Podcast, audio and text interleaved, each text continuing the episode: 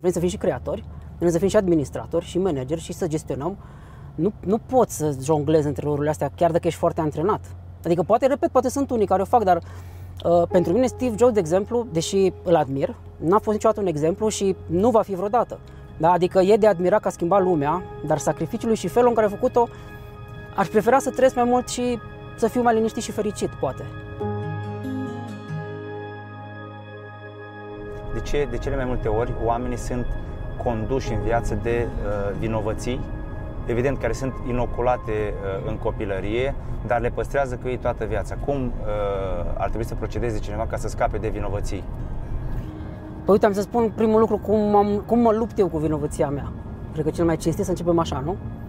Uh, pe la treizeci și șase treizeci și șapte, acum am patruzeci de ani, pe la treizeci și șase treizeci și șapte am zis, băi, este timpul să încep să mă iubesc pe mine mai mult. Adică să-mi por de grijă, hai să nu mai folosim iubirea de sine, să zicem grijă de sine. Să-mi por de grijă. Oamenii cu traumele copilăriei, care în România nouăzeci la nouăzeci și cinci la sută din oameni, uh, au niște trăsături de personalitate. Da? Practic, ce a ajutat să se adapteze în copilărie la mediul toxic și traumatizant din copilărie, și Doamne ajută, felicitări tuturor care au supraviețuit traumelor copilăriei, cu așa cum au putut ei. Dar acele adaptări, da, s-au transform, se transformă la treizeci, patruzeci, cincizeci de ani în niște modificări de personalitate care duc la boală fizică, dar plinată pe emoțională, psihologică și spirituală și apoi fizică. Și atunci, vinovăția face parte din treaba asta, din acel uh, eu fac lucrurile greșit. Sau eu, să hai să facem diferențierea între rușine și vinovăție. Rușinea este, uh, vinovăția este am făcut ceva greșit. Rușinea este eu sunt greșit, fundamental ca identitate, ca și ființă. Eu cred că problema cea mai mare este rușinea aceasta de sine. Eu, ca în esența mea, nu sunt destul de bun, nu sunt demn de iubire, nu sunt valoros. Care este rădăcina suferințelor și traumelor în viața asta, pe care noi, vindecarea ce înseamnă? Să reușesc să integrez și să înțeleg că sunt super bun așa cum sunt, oricum am născut, am niște drepturi și am o demnitate ca ființă umană și dreptul la fericire. Asta e vindecarea traumei și poate fi o călătorie de o viață întreagă pentru unii dintre noi. Vinovăția este un pic mai light și ea e foarte gravă, dar este am, am fac ceva greșit, ca și comportament, dar este deja un pic mai departe de esența mea.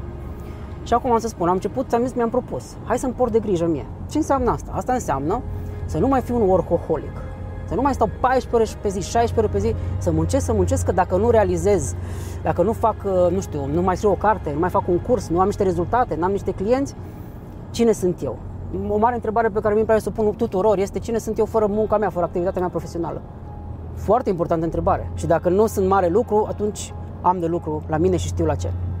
Bun, mă trezeam de dimineață, mai cu asta o să închei, mă trezeam de dimineață, ziceam asul să lenevesc. Vreau să lenevesc trei ore de dimineață. Când toată lumea lucrează, eu vreau să lucrez, să, să stau, să nu fac nimic. Și începea vinovăția și venea un gând și mai multe gânduri. Nu ești productiv, ești o putoare, ce-i cu teoriile astea, cu uh, leneveală și cu o grijă de sine? Tu trebuie să muncești, ai o viață, lasă că te odihnești după aia. Și venea asaltul ăsta asupra mea.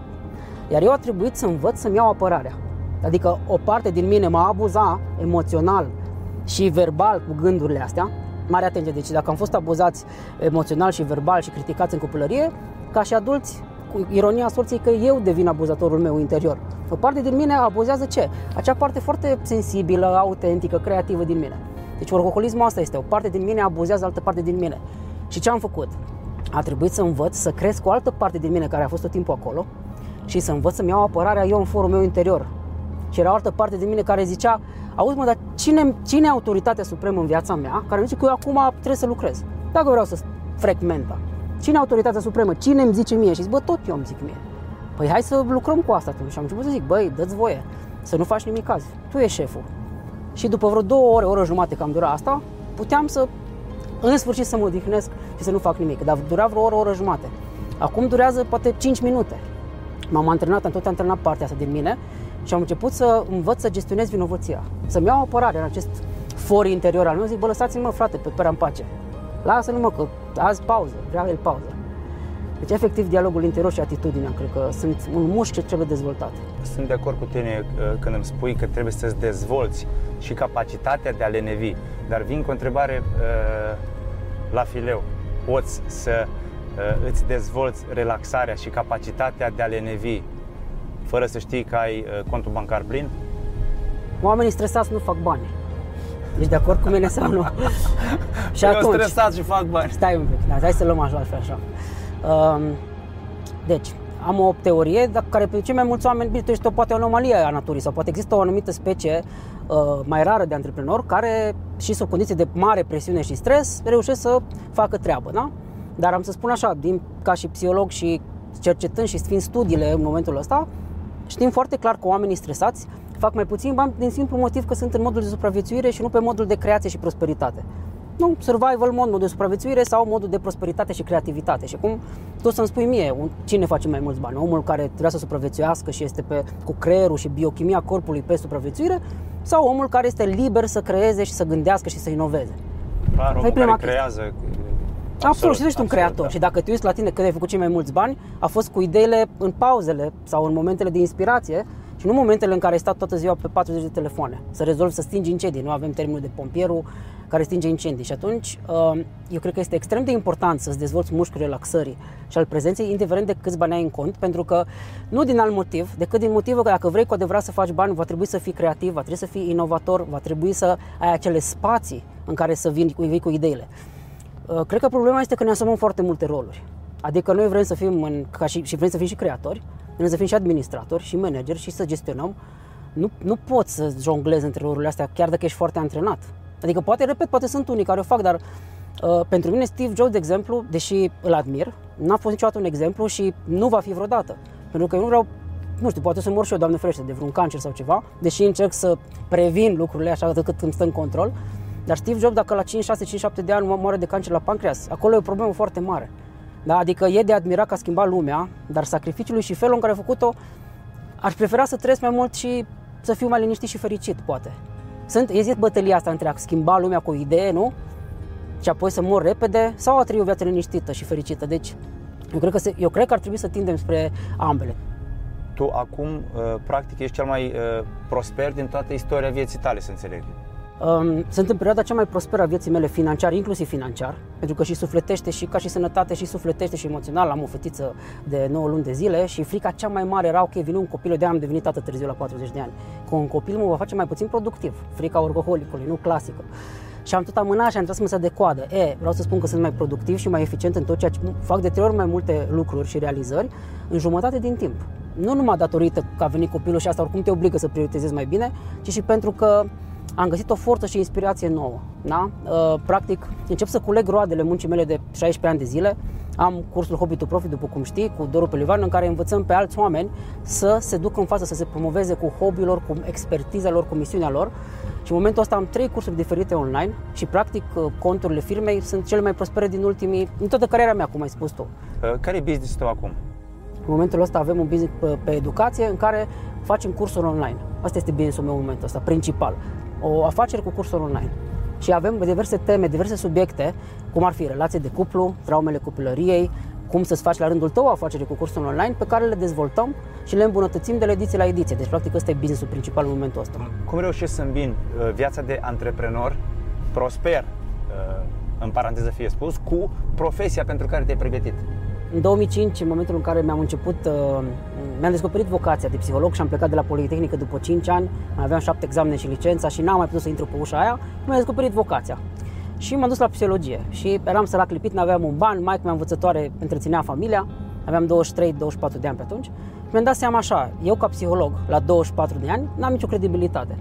Singura mea șansă să, și mi-am jurat mie că ori am să trăiesc din psihologie, ori mai bine mor de beat într-un șanț. Asta a fost jurământul pe care mi-am făcut eu mie. Și uite că n-am murit, mor de beat într-un șanț.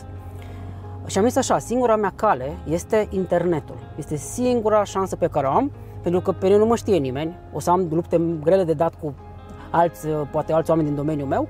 Calea este să merg pe internet, să-mi transmit mesajul și să-mi, să, să-mi fac un sistem pe internet prin care pot să ajung la toți oamenii care au nevoie de mine. A fost un fel de pariu, pentru că în două mii cinci încă nu se știa ce urmează, dar am avut profesori buni din Statele Unite, online, nu-i cunosc, nici acum nu-i cunosc personal, dar am învățat de la ei cum să-ți faci un sistem online de business și de antreprenoriat online, mai ales pe ce înseamnă educație și informație în mediul online. Și atunci s-a pus fundația mea. Practic, au fost momente în cariera mea când am fost mai bun antreprenor online decât am fost psiholog. Pentru că îmi plăcea foarte mult, bine, vânzările și marketing oricum conțin doze uriașe de psihologie în ele, am putea spune că sunt sinonime de multe ori, și am devenit un, un antreprenor mai bun și un mai bun om de afaceri decât psiholog. Și Făcând ping-pongul ăsta, uneori mă studiam mai multă psihologie și știam niște lucruri bune, după care iar făceam lansări și vânzări și cursuri, a trebuit să-mi aleg într-o zi ce vreau cu adevărat să fiu. Și țin minte ce tu ai zis așa, antreprenorii fac milioane, în rest sunt foarte multe meserii vocaționale grozave, de la polițist, psiholog, preot, pompier, super tari, oamenii le aleg. Cu toate că știu că nu pot să fiu milionar decât dacă încep să creeze sisteme și echipe și sunt antreprenori. Și am avut și eu alegerea asta de făcut și în momentul ăsta mă consider psihoterapeut, asta e meseria mea și o iubesc. Și vreau să o fac pentru că are o foarte mare valoare pentru oamenii din jur și pentru mine personal, dar în același timp beneficiez foarte mult de pe urma cincisprezece ani în care am studiat și am învățat despre antreprenoriat. Acum am și eu la rândul meu echipă și oameni care mă sprijină și mă ajută. Dar faptul că am studiat antreprenoriatul și știu cu ce se mănâncă și știu cum funcționează principiile fundamentale, mă ajută enorm, pentru că eu cred că voi fi asigurat pentru tot restul vieții mele. Eu și familia mea o să avem tot ce ne dorim, pentru că aplicăm, combinăm meseria cu gândirea antreprenorială, eu așa îi spun. Care este legătura efectivă între psihologie și vânzări? Ce iubesc eu la legătura, conexiunea asta dintre psihologie și vânzări? Pentru a face vânzări, este important să cunoști lumea interioară a celuilalt cât mai bine. Cei mai buni oameni de vânzări din lume sunt experți în a servi nevoile celuilalt. Da? Ce înseamnă asta? Că eu am nevoie să dezvolt niște abilități, să ascult cu adevărat, să înțeleg ce simte omul celălalt, ce dureri și nevoi are și suferințe, ce visuri și aspirații are. Efectiv să fiu un foarte bun ascultător și să interesele celuilalt să devină interesele mele. Ăștia sunt oamenii de vânzări de tot din lume și am admirat asta. De ce? Pentru că, în primul rând, ce poate fi mai frumos decât eu să fiu prosper, contribuind la prosperitatea celorlalți? Nu există un lucru mai bun și cred că treaba noastră tuturor sau o parte din vocația noastră comună a tuturor oamenilor este serviciul adus celorlalți, sub orice formă. Eu cred că dacă asta o facem tot ce avem în minte, cumva avem o parte din sufletul nostru cel puțin mântuită numai din asta, serviciul adus celorlalți. Evident, dacă îți găsește fiecare și acel lucru în care poate excela, nu? Adică acel lucru personalizat în care eu pot să excelez. Că unul are o dexteritate manuală, păi poate fi brutar sau pianist sau chirurg. Altul are o ureche muzicală, poate fi foarte bun în limbi străine, un bun negociator sau diplomat și mai știu eu ce. Deci toți avem niște inclinații naturale, de aia eu susțin, trebuie să, ne, să le descoperim, fac parte din misiunea noastră. Dar să revin, ce am iubit la psihologie și vânzări este că este foarte important să îl ascult pe celălalt, să înțeleg lumea interioară complexă, de altfel a fiecărui om, și apoi să-i servesc interesele. Simt asta, cred asta și atunci a venit ca o mănușă pentru mine, care oricum nativ am inclinația spre psihologie și spre a asculta și spre a fi prezent cu lumea interioară a celuilalt. Cum crezi că se instalează boala în general? Mm, foarte bună întrebare. Uh, varianta scurtă este prima oară în uh, energie și spiritual, putem spune, apoi în mental, uh, emoțional și psihic, și apoi în fizic. Deci când boala ajunge în fizic, mă refer la boala cronică. Dacă e un accident, să zicem, da, în care, nu știu, te lovești sau ceva, aia poate fi rodul unei întâmplări. Dacă vine o afecțiune cronică, de obicei cele mai multe boli, deci astea sunt, nu? Un organ din tine începe să sufere, să nu mai funcționeze cum, cum trebuie. Aia înseamnă că au trecut luni și ani de zile în care a existat un, o dizarmonie, un dezechilibru în zona respectivă. Și întrebarea este, ok, dar ce ai făcut tu, nu? Ce ai, cum ai trăit tu până acum de s-a creat dezechilibrul respectiv? Răspunzând la întrebarea respectivă, putem să vindecăm cu adevărat, să mergem la cauză, la rădăcină. Deci, bă, de asta vine boala, din punctul meu de vedere. Prima începe într-o, într-un dezechilibru al stilului de viață. Boala la un copil de optsprezece ani, un da. cancer devastator, uh, nu știu, mi se pare cumva crunt pentru uh, uh, un nevinovat să fie împovărat de o astfel de pedeapsă, sancțiune. Da. Nu știu de unde vine. Pentru a răspunde la întrebarea asta, e nevoie să accesăm un nivel un pic mai înalt de conștiință, de înțelegere. Eu, sunt, eu studiez psihoterapia transpersonală, care ia în considerare și că există viață dincolo sau după încetarea vieții noastre biologice. Există un fel de circuit al energiei în natură, dacă vrei. Și după ce noi murim în această lume, continuăm să existăm, să există o tranziție și spre alte forme de a exista. Și atunci, singura explicație decentă pentru mine, de ce un nou născut, de exemplu, are o suferință cruntă, este pentru că există multe lucrări care spun și încep să, de exemplu, există munca uh, cu reîncarnarea. Unul din specialiștii care și-a dedicat viața studiului reîncarnării, Ian Stevenson, a făcut cercetări și uh, a lucrat cu copii care aveau urme uh, de naștere, de la naștere, da? Semne pe corp. Și uh, Acești copii povesteau despre cum, ce au fost într-o viață anterioară, ca și meserie, și cum au murit exact. Și sunt peste cinci mii de cazuri studiate de Ian Stevenson, în care acești copii sunt duși și există teste de genul, în familia în care, din care ei spun că provin, că știu nume, adresă, tot, erau mutate obiecte din casă care nu erau în casă originală. Și copilul venea și spunea, statuia asta nu a fost aici înainte. Deci îi testau de asemenea manieră, cumva, și sunt niște dovezi irefutabile, aș spune, legate de existența reîncarnării și a vieții de după această viață. Și atunci revin la explicația pentru situația asta. În munca pe care eu o studiez și în specializarea mea, există un principiu care spune așa: noi ne alegem, noi suntem spirite și suflete care alegem să dezvoltăm niște abilități, să învățăm niște lecții și ne alegem viața pe pământ. În momentul în care ne alegem inclusiv părinții, țara, contextul în care vom fi provocați ca să dezvoltăm anumite lucruri noi, apropo de traumă. În momentul în care ne încarnăm și venim în biologie, aici pe pământ, avem o amnezie totală, pentru că altfel, dacă nu am luat serios viața de pe pământ, am considerat că ok, merge și așa, oricum nu trebuie să mă zbat, că oricum vin dintr-un alt loc și este doar un joc. Pentru că eu am amnezia respectivă, eu pornesc cum ar veni de la zero și iau foarte în serios toate lucrurile. Și atunci vine întrebarea, de ce cancer la o vârstă fragedă? Pentru că asta am ales să experimentez. De ce traumă? De ce boală? De ce divorț? De ce, de ce toate astea? Pentru că am zis, băi, trebuie să trăiesc și pe asta. Iluminarea sau înțelepciunea completă în viața unei ființe vine când am fost în papucii tuturor, în toate situațiile posibile. Am experimentat toate perspectivele. Nu atunci devii înțelept. Am înțeles și din punctul ăla, și din ăla, și din ăla. Deci trebuie să trăiești și un calcer odată, trebuie să trăiești și o viață numai cu uh, bogăție și lipsă de griji, trebuie să trăiești și suferință de genul ăla. De ce? Ca să văd cum e. Asta ar fi explicația. A, asta din perspectiva reîncarnării, teoriei reîncarnării. Și a, și a, da, și a biologiei transpersonale. Uh-huh. uh, Crezi că poate cineva să scape definitiv, total, de o traumă pe care a trăit-o în copilărie? Știi cum e? Rămâne o, poate să rămână o cicatrice, dar nu te afectează, deci este doar o amintire la care te uiți și cumva rațională, nu? Nu mai este o rană deschisă, o cicatrice nu mai este o rană care îți pune viața în pericol. Așa este trauma vindecată. O urmă va rămâne veșnic, nu e ca și când o eliminăm, dar poate să fie o rană cicatrizată, o amintire care nu mai afectează cu nimic sănătatea, viața și prosperitatea. Po- Asta e procesul de vindecare, de fapt, când a rămas o cicatrice, dar care nu mai mă rănește, nu mai este o rană deschisă. Care crezi că e procentul de români traumatizați? nouăzeci și cinci la sută.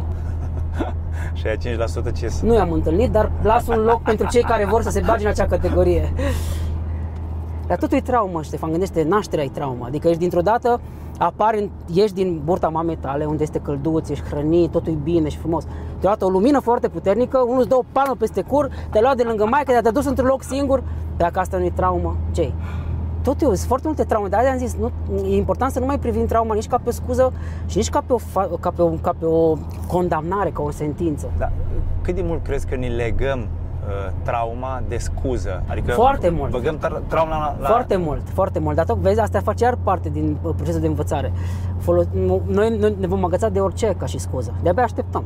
Țin minte când, uh, când lucram mult cu oamenii să-și descopere vocația, suferința lor era, bă, eu n-am vocație, de aia stres și nefericit și nu fac cu dragoste ce fac, că n-am vocație, mă, mamă, zi. Acum e trauma, la modă. Ok, trauma, frate, e cauza pentru care sunt dependent, nu am relații sănătoase, sunt bolnav fizic.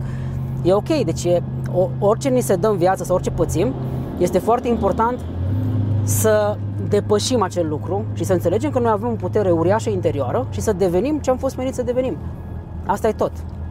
Dar da, foarte mulți oameni folosesc, inclusiv eu, probabil că mulți ani din viața mea am folosit trauma ca și scuză și să mă complac, dar vine o zi când nu mai vrei să fii victimă.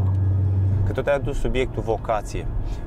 Eu consider, subiectiv evident, că am reușit să configurez un caiet al visurilor care se constituie într-o unealtă extraordinară și poate cel mai, cel mai ascuțit, cel mai ascuțită unealtă de dezvoltare personală dintre cele pe care le cunosc. Însă, am văzut că oamenii care vor să-și descopere vocația și care achiziționează acest caiet sau îl fac gratuit, că pot să-l facă și gratuit, nu îl completează. Deci își ia caietul de visuri, dar nu completează. cinci la sută dintre ei au reușit să-l completeze. Cum îți explici uh, lucrul acesta? Că în ciuda faptului că sunt avizi să-și descopere, flămând să-și descopere vocația, totuși când sunt puși față în față cu descoperirea acesteia, eșuează. Păi sunt două răspunsuri care îmi vin în minte. Primul, mă gândesc cum îmi trăgeam eu la Xerox toate cursurile de pe un semestru întreg la facultate, înainte de examen cu două zile, ca să am senzația că am făcut ceva. Asta este explicația. Și ca să am senzația că am făcut ceva pentru vocația și visul meu, am achiziționat acest caiet al visurilor. Și cumva zic, bă, am făcut ceva. Și îl las acolo. Dar, într-adevăr, da, ai făcut ceva. Dar, evident că nu te va duce la unde îți dorești. A doua explicație, puțin mai complexă, este că schimbarea este unul din cele mai înspământătoare lucruri pentru oameni. Da? Ați descoperi vocația și ați trăi visurile și le-ați îndeplini înseamnă schimbări radicale în viața ta, în relațiile cu cei din jur, în homeostazia ta, în felul cum existi, cum trăiești, cum gândești, tot. Și cred că mai degrabă din frica de succes și de ce voi deveni în urma atingerii visurilor, cred că de aici vine acest blocaj. Că putem spune un blocaj. Am caietul, stă lângă mine, mă uit la el și zic nu azi. Nu azi. Nu, nu sunt pregătit să mă schimb. Tot, eu cred că forța caietului de visuri pe care tu îl, îl ai și pe care îl, pe care îl oferi oamenilor sperie. Tocmai prin faptul că, bă, s-ar putea, dacă scriu ceva în el, poate chiar se întâmplă, ești nebun. De ce, de ce oamenii se tem de cea mai bună versiune a lor? De ce se tem de uh, versiunea lor ideatică, versiunea lor bună, puternică, prosperă, bogată, sănătoasă? Știi, cred, nu, acum, cred că se și tem, cum am vorbit, teama de succes, dar mă știi ce cred că este? Cred că este creierul uman, este făcut uh, pentru supraviețuire și prosperitate, el scanează permanent mediul înconjurător, să vadă, ok, sub, supraviețuiesc sau am ce-mi trebuie și dacă s-am supraviețuit, cum fac să prosper, să fiu mai bine? Uh, cred că în momentul în care oamenii își asigură supraviețuirea zilnică, se lovesc de un prim, un prim mare blocaj, în sensul creierul lor spune, bă, felicitări, azi avem ce să mâncăm, stai, pentru că acum o sută de mii de ani și do- pentru două sute și ceva de mii de ani în evoluția speciei noastre, ai vânat animalul, ai pus în peșteră pe masă și ai stat șaisprezece ore pe zi, n-ai făcut nimic. De ce? Creierul vrea să conserve energie. Deci capcana sau problema este așa, dacă nu, dacă nu depășești acest instinct a tău primar, în care dacă ai supraviețuit azi, poți să stai restul șaisprezece, la șaisprezece ore pe zi, ai, ai cea mai mare problemă. Nici măcar nu cred că e frică, cred că este un mecanism de supraviețuire. Știi? Dacă am un minim azi, nu mai e nevoie să fac ceva, deci trebuie să ne depășim condiția. Nu este un lucru deloc ușor pentru nimeni.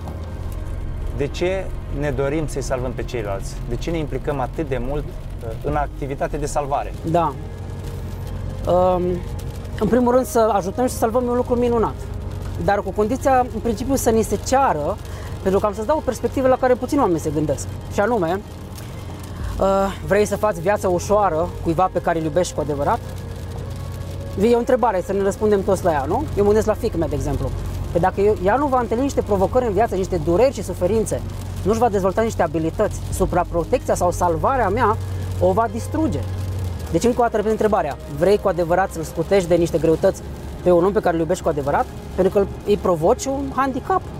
Atenție mare, și asta e unul la mână, da? Ajutorul nu este încă foarte bine înțeles în cultura și în societatea noastră. Care e ajutorul adevărat și care este de multe ori ajutorul care vine din urma unei proiecții psihologice, în sensul că eu nu pot să-mi identific mie nevoia mea de a fi salvat sau nici măcar nu știu cum să-mi port de grijă.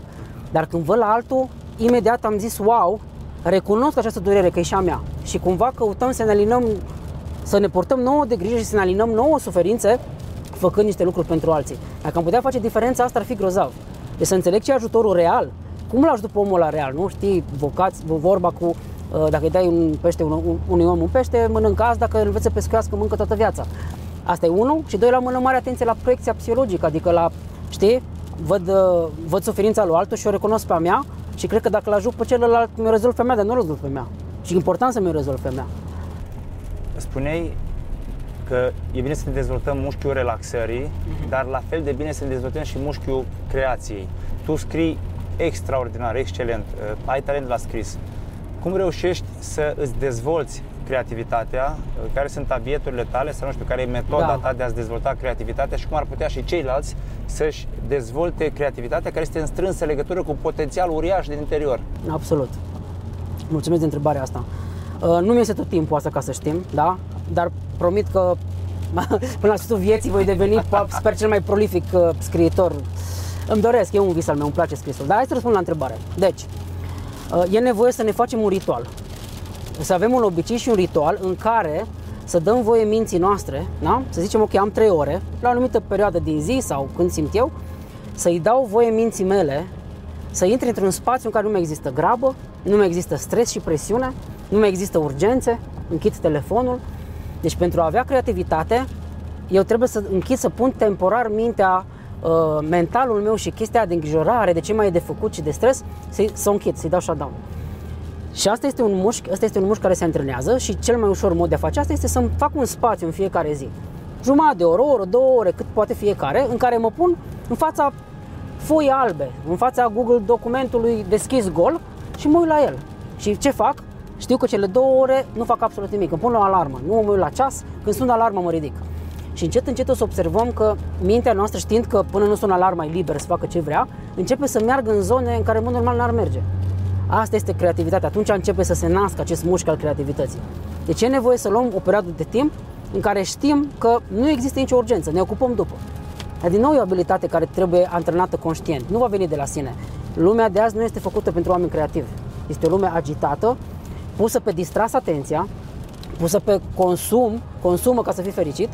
Și nimeni nu încurajează, ok, creează, vocație, hrănește sufletul cu ceva. Nu mai avem asta, de aia mesajele astea cred că sunt foarte importante și utile pentru cei din jur. De aici vine împlinirea cu adevărat. Spuneai că e foarte util să ne configurăm un spațiu fără grabă, dar trăim într-o societate grăbită. Eu cred că sunt unul dintre cei mai grăbiți și agitați oameni, dar nu mai pot să trăiesc fără stilul ăsta de viață, fără agitație. Nu m-aș vedea trăind cu prea mult zen. Da. Cum putem să, să ne găsim acel spațiu antigrabă sau fără agitație? Îmi vine în minte expresia uh, intenție. Uh, problema este că nu mai vedem beneficiile. E o combinație între sunt, sunt dependent de felul ăsta de a fi, de agitația asta, de hormonii care sunt în mine când sunt în acțiune tot timpul. Deci e o formă de dependență. Și doi la mână, nu văd valoarea și importanța pauzei. Nu-i văd valoare, nu simt că e ceva valoros. Dar este. Și când, când voi descoperi valoarea ei, când uh, voi suferi suficient de mult în varianta cealaltă, și voi fi de multe ori nevoit, cum am zis, boala este al cincilea nostru anotimp. Când ești bolnav, ce faci? Nici mai încotro. Trebuie să zaci. Trebuie să stai nemișcat. Este exact opusul a ceea ce suntem obișnuiți, dar forțarea asta ne zice, stai un pic, parcă am găsit ceva foarte prețios în această izolare, stagnare, pauză, ceva ce am uitat că există și bun. Și atunci încep să fii curios, poate. Deci cred că viața ne poartă oricum spre acest adevăr. Bun. Este absolut necesar să trăiești suferința ca să evoluezi? Este necesar să suferi? E obligatoriu, imperios să suferi? Păi Buddha, Buddha a zis viața înseamnă suferință. Este primul lui dicton, să spunem așa, ce înseamnă calea spre iluminare. Deci cred că da, viața este suferință, dar nu e în același timp starea naturală a omului este fericire. Asta e ceva ce mi-a luat multă vreme să înțeleg. Deci noi ne naștem în suferință și trăim în suferință, dar nu este starea noastră naturală. Cred că rolul suferinței este să ne oblige, să ne facem să dăm din coate, să ne zbatem, să ieșim din ea, ajungând la adevărata noastră stare, care e fericirea de fapt. Ce bucuria! Uh... Ești unul dintre cei mai importanți oameni din viața mea, te respect foarte mult, ești un mentor pentru mine și vreau să te întreb cât de importanți sunt mentorii în dezvoltarea uh, spirituală, în primul rând, a unui om, dar și în celelalte segmente ale dezvoltării, de pildă, ca antreprenor, uh, să-ți găsești vocația și așa mai departe. De ce suntem dependenți de antrenori, de trainer? De ce avem nevoie de cineva care să stea cu bățul pe noi? Păi mă gândesc că, că lumea zice, dar Vera, și tu faci psihoterapie ca și client, cu psihoterapeut? Și zic, da, fac. De ce are Novak Djokovic nevoie de o echipă de douăzeci de oameni, de coach mental, de nutriționist, de psiholog, de toate astea? Pentru că avem nevoie de perspectiva detașată și mai înțeleaptă de multe ori a semenilor noștri. Avem nevoie pentru a performa. Dacă vrei, motorul meu de evoluție și vindecare au fost tot timpul alți mentori, alți oameni, fie că au fost prin cărți, cursuri sau chiar live. Dar mai mulți din cărți și cursuri, că nu-i cunosc personal, și am avut acces ușor la ei decât unul live, dar și cei live sunt, deși sunt mai puțini, sunt foarte prețioși pentru mine. Ce îi spui unui tânăr care se agață disperat de scuza că eu nu am mentor și nu reușesc să acced la oameni bogați, da, la oameni prosperi, la psihologi și așa mai departe? Succesul lasă urme. Asta e o vorbă pe care am înțeles-o și un om care ajunge să aibă succes va scrie o carte sau va face un video pe YouTube, pentru că în viața fiecare om vine firesc și natural momentul când dă afară din el, trebuie să dea mai departe. Da? Și în momentul în care ai și succes, o să vezi că vine din tine natural nevoia de a preda, de a da mai departe. Toți oamenii care au rezolvat probleme, au obținut rezultate, lasă urme. Rezultatele și succesul lasă urme. Mentorii sunt pe YouTube, în cărți, în cursuri. Și, așa cum ți-am spus, cei mai importanți mentori ai mei, eu nu-i cunosc personal. Le-am luat cărțile, am citit și mi-a schimbat viața, dar am studiat foarte temeinic, că nu aveam alternative. Tot ce a fost prima mea carte, Napoleon Hill, de la idei la bani. Și acolo, dacă mă uit la viața mea acum, eu am urmat toți pașii lui, în cincisprezece ani de zile. treizeci de lei costă Napoleon Hill, atât costă accesul la unul din, un mentor excepțional, de bun. Ce recomanzi unui tânăr care insinuează că nu are timp să citească? Care e metoda ta? Asculți audiobook-uri, citești da, cărți, ce faci? Am momente când mă fură și pe mine peisajul și uit, nu mai fac timp să citesc. Ascult audiobook-uri când alerg, de exemplu, încerc să combin două activități odată, mersul pe bicicletă, alergatul și, uh, și ascultatul de audiobook-uri.